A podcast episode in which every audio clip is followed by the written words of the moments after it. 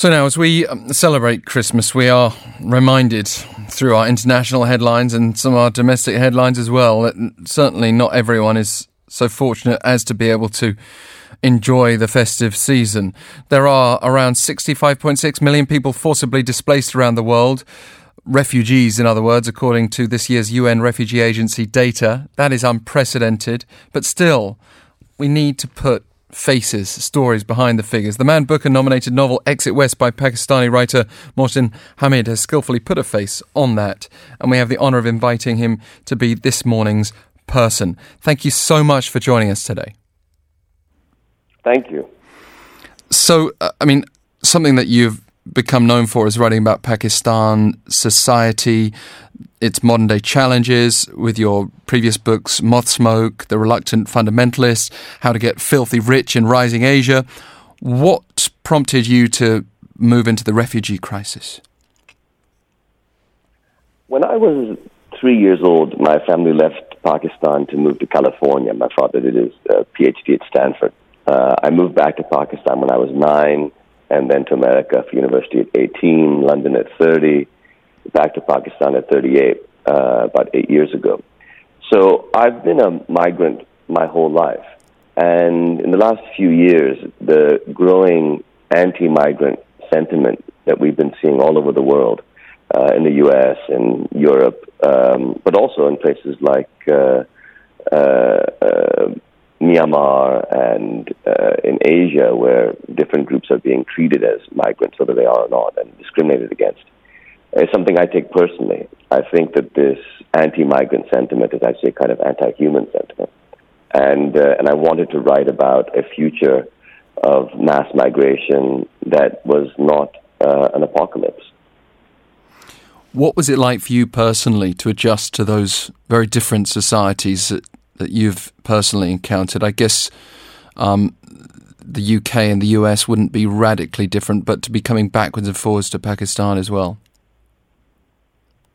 Well, uh, you know, when I first moved, it was 1974, and uh, I moved to California from Pakistan, and I didn't visit Pakistan again until 1980. Uh, and uh, in that time, uh, I didn't speak to anybody on the phone in Pakistan. Um, I never visited Pakistan. I became a completely Californian kid. Uh, I didn't speak a word of Urdu by the time I moved back to Pakistan in 1980, I had to relearn Urdu uh, after having first learned it as a child. And then when I moved from America to Pakistan in 1980, um, again, I was completely cut off. You know, uh, we didn't get the same films or TV shows, uh, the same food.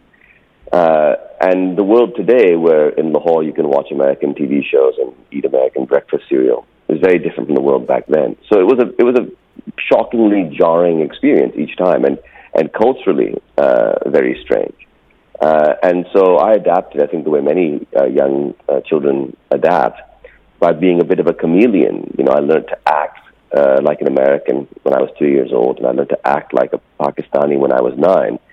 Um, and as I got older, uh, I felt that even though I could come across as quite American or come across as quite Pakistani, um, I felt a sense of foreignness wherever I was.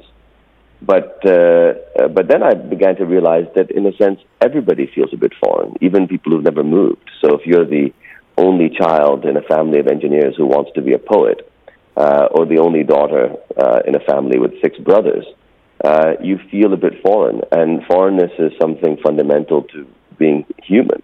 And mm. once I began to realize that, uh, the need to be a chameleon sort of fell away, and the ability to see everybody as a kind of migrant or foreigner, regardless of whether they geographically moved, uh, began to become much stronger.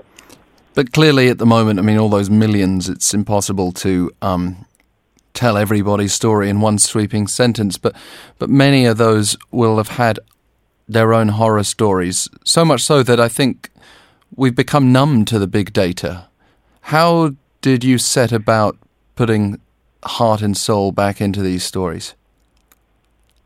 Well, in, in two ways. Um, one is oftentimes when a journalist reports from a place, they report from the outside. You know, here is this person, here's what's happening to them, here's what they look like. Uh, as a novelist, what I try to do is to report, in a sense, from the inside. I imagine what it's like to be this person and offer to the reader a chance to imagine being someone else. Um, and that experience, the lived experience from inside someone else's perspective, is, is, I think, unique to fiction. You know, when we read novels, we go inside the characters. We imagine what life is like being them, which hopefully counteracts uh, some of the numbness that you described. But the second thing uh, is to explore the notion of whether uh, we are all, in some senses, refugees. You know, all of us had childhood friends and went to schools and did all these things when we were young kids, and those words have disappeared. Um, the school perhaps no longer exists. Our friends have moved away. The gentleman who sold us ice cream has died. Um, and this sense of the past being a place we cannot return to, which consumes uh, everybody we love over time, uh, uh, that is a shared sorrow that every human being partakes of and that we deny a lot of the time. And so, partly what I was trying to do was to remind us of our own status as migrants through time, as refugees from our own childhood, uh, as people who are suppressing these sorrows, so that we can recognize in the refugee not some different kind of person, uh, but somebody who is very much uh, related to and a kindred spirit to ourselves. And there is that sense of magical realism in the story with portals leading to different locations. How did you come up with those elements? Why were they important to the story? Well, the novel obeys the laws of physics um, in every aspect except one, which is that these doors have begun to appear. And if you step, step through one of these doors, you uh, perhaps are in your bedroom in uh, Seoul and you step through a black door, which used to be the door to your dressing room or bathroom, uh, but now it takes you to uh, uh, Sao Paulo or Mexico City or Kinshasa or London. And um, uh, this device, in a way, allowed me to do two things. It allowed me to um, have the next several centuries of human migration occur in just a year or two, accelerate something which is likely to happen in any case. But also, it allowed me to capture the feeling of technology in our lives because increasingly technology is collapsing a sense of distance. You and I could be having this conversation via Skype and we'd be looking at each other and it would feel as though you were my neighbor and I was looking through the window of your house. Uh, but in reality, you're in South Korea and I'm in uh, uh, Dubai at this moment. Um, similarly, with aircraft, with telephony, with the internet, where at one moment we're you know, browsing the web, thinking about the news, and the next day, next instant, we are thinking about, you know, uh, the history of the human race or the surface of Mars or the fictional land of Westeros. Our minds leap in a way across geographies and time uh, in a way they never had before. And so the doors capture this technological reality where distance is collapsing, geographic distance is collapsing today, of course, with the, the wave of migration stories, one of the common features um, keeps us apart. That is of the identity of, say, for example, religion uh, and the Islamophobia that's that's risen in many parts of the so-called West. Is that something that can be overcome? Do you think going forward, if this is going to become even more frequent, um, the, the spread of people across the world, or or will those differences? Characterize us as as we enter perhaps deeper conflict? I think what we are confronting is a reality uh, where where our notions of belonging to some kind of pure tribe have become entirely counterproductive. So in Pakistan, where I live, um, the country was founded as a homeland for Muslims. But today, 70 years on, it seems nobody is Muslim enough. Um, people are persecuted for their variation on Islam or their deviation from whatever is thought to be Islam.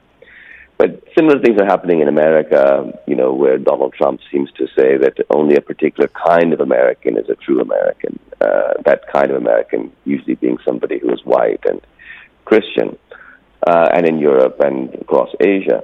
And uh, and I think the that these impulses towards pure uh, civilizations are are self-destructive because Um, we see in Pakistan how it's being consumed by these divisions, but America is currently being consumed by these divisions, as are many other places. Um, what we need, it seems to me, is to transcend this notion of purity, uh, to embrace a kind of mongrelized sense of what a human being is. Um, so many Koreans, for example, will have relatives who have lived in America, who may uh, themselves have lived in America. And even if they are Korean genetically and ancestrally, uh, they have been mongrelized by their American experience. Similarly, Pakistanis and Americans and whatnot.